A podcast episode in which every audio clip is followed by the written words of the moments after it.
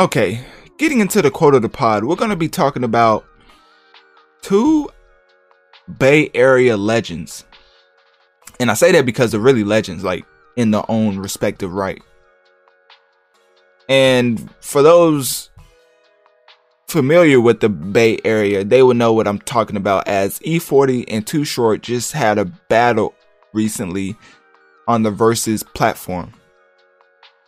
And it went well, in my opinion, as far as it being well, as far as it being covered and talked about and just being um, consumed in the public.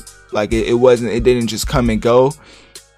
People really made like when you make memes or just certain things about stuff that happens in an event. That's how you know the event is is pretty uh, impactful. So getting into the details of what I'm talking about. E40 and Too Short, both legends in hip hop general, like just outside of the Bay Area, they're just hip hop legends. They battled it out in the Verzuz platform. And the way that it goes is you both play 20 tracks, but you play a track after somebody else plays a track. So Too Short could go Too Short can go first and E40 can go second, E40 can go first and Too Short can go second. So you're basically playing your songs up against each other and letting the public decide what song beats out who in that specific round for those that don't know how Verzuz works. So it's 20 rounds of you just trying to play your greatest hits in each round. So throughout the whole Verzuz battle, it was a lot of tweets. It was trending. Uh, I wasn't trending too high because I didn't see anything on the actual like I saw them trending, but I didn't see they wasn't basically there was a lot of games going on throughout the time they was doing this Verzuz, which is it's kind of rough because at the same time, I mean you can only hold up so much of the marketplace or just the airspace in, in people's uh, lives. So with them airing in the middle of a very highly anticipated game, I forget who was playing, but it was a pretty big game. Like I want to say it was either Kansas City or Alabama. It was one of them. So it was a pretty big game, and the E40 game, not the game, the E40 dance went trending in the middle of one of those games, and even had Bay Area uh, Steph Curry doing the dance. Like they, he literally remade, put on an outfit that looks similar to E40, and did the same dance that E40 was doing throughout the Verzuz. So that was one of the uh, highlights of the Verzuz, in my opinion, because I didn't. That was one of the standouts that I saw. Of course, with the whole Verzuz platform, the two artists that are going at each other are going to take jabs at each other to hype up the battle, kind of like every boxing match or UFC match. So they took jabs at each other. But at the end of the day, this was no like you knew the, these two was not really uh, envious of one another. Like comparing it to to Gucci Mane and Jeezy, these type of back and forths are way different type of uh, energy. So these two offered a nice showcase in the Verzuz platform. There was a lot of Ciroc in the background, you know, because of Diddy, you know, having uh you know, uh just owning. I don't know if he. I think he owns that brand. I don't know if it's a stake, but I believe he like owns that brand. Because every time I hear Ciroc, I hear Diddy, so I'm pretty sure that's his brand. But that's like in every Verzuz battle, just being plastered in the middle. So that's nice promotion, and it's just a lot of black owned businesses going throughout Verzuz, like just being promoted throughout Verzuz, which is a great way to start a platform like this is to support your own. And that's what Verzuz is doing with all these high caliber artists coming together to play 20 records for the public. Because best believe me, none of these artists need Verzuz.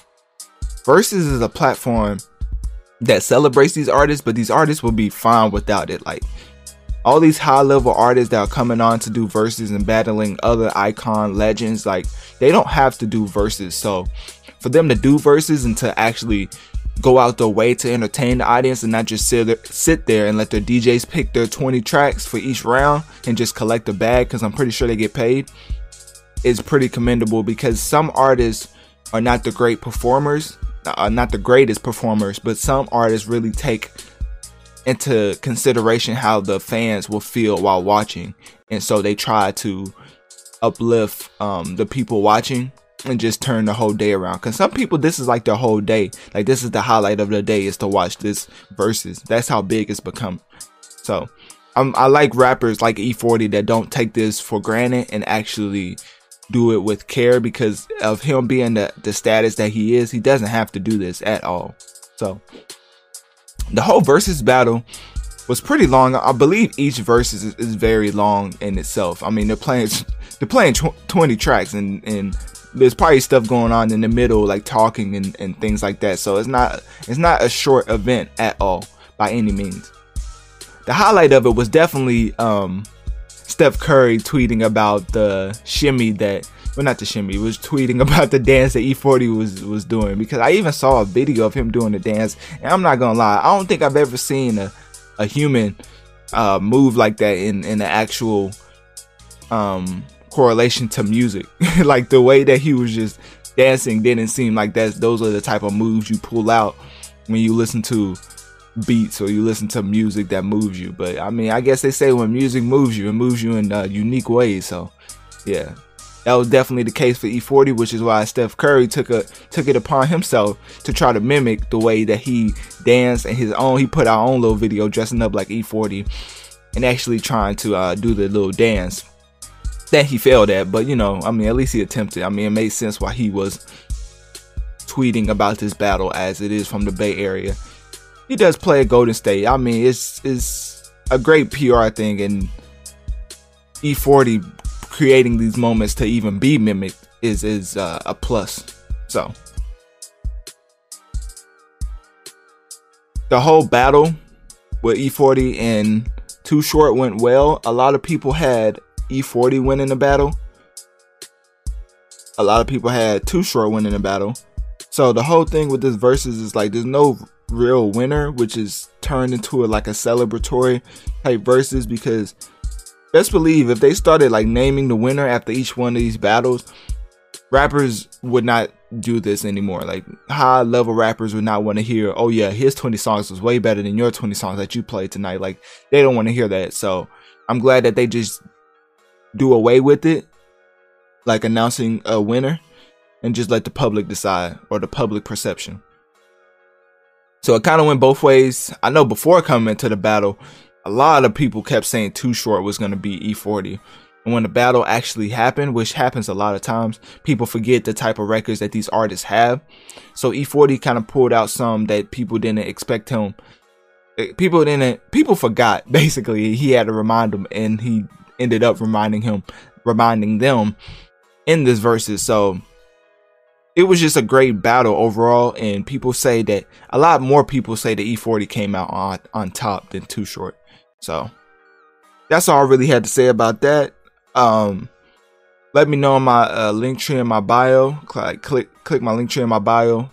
Message me on one of my message me on one of my social medias just letting me know what do you think of the E40 Too Short battle and do you think that E40 won but yeah, that's all I have for uh, E40 Too Short in the Verzuz battle. Now we're gonna switch it up and get into music.